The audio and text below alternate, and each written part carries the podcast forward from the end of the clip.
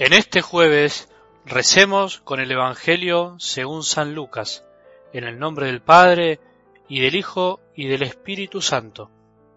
Jesús dijo a sus discípulos, Supongamos que alguno de ustedes tiene un amigo y recurre a él a medianoche para decirle, amigo, préstame tres panes, porque uno de mis amigos llegó de viaje y no tengo nada que ofrecerle.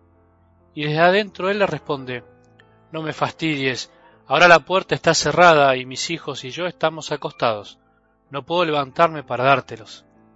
Yo les aseguro que aunque él no se levante para dárselos por ser su amigo, se levantará al menos a causa de su insistencia y le dará todo lo necesario. También les aseguro, pidan y se les dará, busquen y encontrarán, llamen y se les abrirá, porque el que pide recibe, el que busca encuentra, y al que llama se le abre. ¿Hay entre ustedes algún padre que da a su hijo una piedra cuando le pide pan? ¿Y si le pide un pescado, le dará en su lugar una serpiente? ¿Y si le pide un huevo, le dará un escorpión? Si ustedes que son malos saben dar cosas buenas a sus hijos, cuánto más el Padre del cielo dará el Espíritu Santo a aquellos que se lo pidan. Palabra del Señor.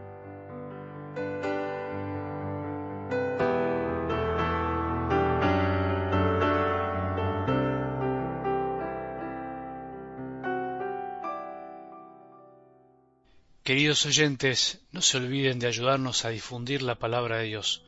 Sin ustedes, sin su ayuda, en la difusión la palabra no llegaría a tantos corazones. No, duden que a la larga va a dar fruto. Solo es cuestión de tiempo. Son muchísimas las personas que al principio se resisten un poco, pero después piden escucharla, piden que se la envíen o incluso cuando el que hace de mensajero se demora en el horario dice, ¿y la palabra de hoy? Confiemos en que la obra es de Dios, de Dios Padre que sigue sembrando. Te recuerdo que si querés recibirla directamente para no depender de otros o querés ser un difusor en tus grupos, puedes ingresar a nuestra página www.algodelevangelio.org y en el mismo inicio de la página ver los diferentes modos para recibirla o bien suscribirte para recibirla por mail o también enviarnos un mail a algodelevangelio.gmail.com Retomándolo de estos días, podríamos decir que la dureza del corazón no hace otra cosa que alejarnos de la verdad, porque sólo se acerca a la verdad con mayúscula aquel que se acerca al amor, o por lo menos se deja abrazar por él. Las personas duras de corazón son aquellas que no saben amar, no siempre con culpa, pero en el fondo no se abren al amor de otros, o son selectivos para aceptar a los que son distintos a Él. Somos duros de corazón y a la vez duros de entendimiento, como dice el mismo Jesús en otro pasaje del Evangelio.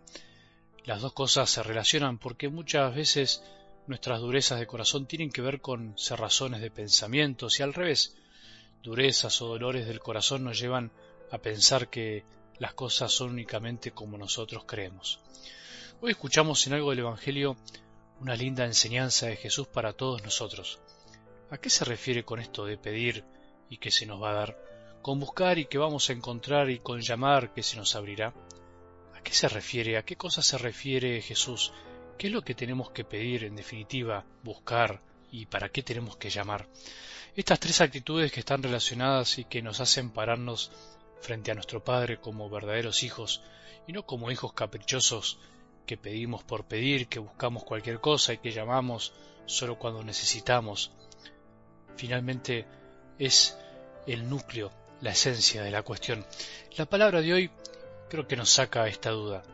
Jesús termina diciendo al final, cuánto más el Padre del cielo dará el Espíritu Santo a aquellos que se lo pidan. Entonces, ¿a qué se refiere Jesús con pedir, buscar y llamar?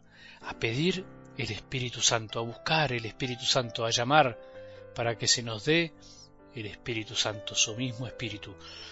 Entonces nos enseña a pedir lo mejor que podemos pedir. Acordémonos también de Marta y María, que María elegía lo mejor, no se quedaba con pequeñeces. Nosotros tenemos que aprender a pedir lo mejor. Está bien que pidamos salud, trabajo y que nos vaya bien en las cosas que hacemos, pero Jesús nos enseña mucho más. Levantemos la cabeza, levantemos el corazón, porque Él nos enseña a pedir el Espíritu Santo.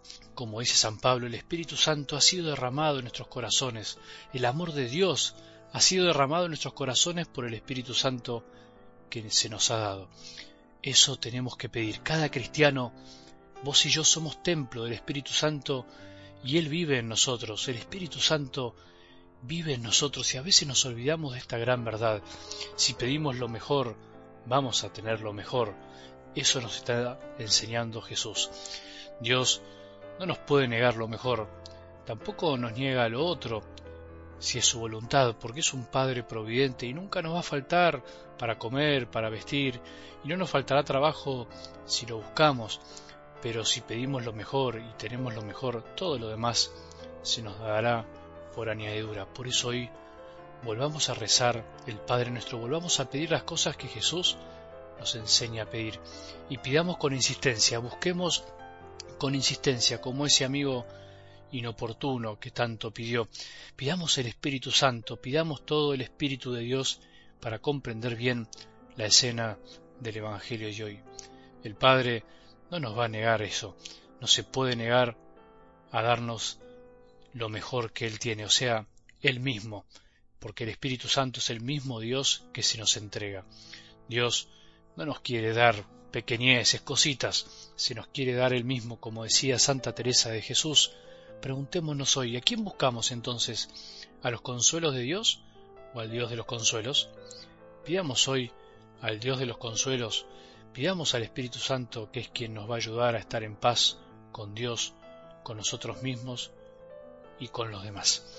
Que tengamos un buen día y que la bendición de Dios, que es Padre misericordioso, Hijo y Espíritu Santo, descienda sobre nuestros corazones y permanezca para siempre.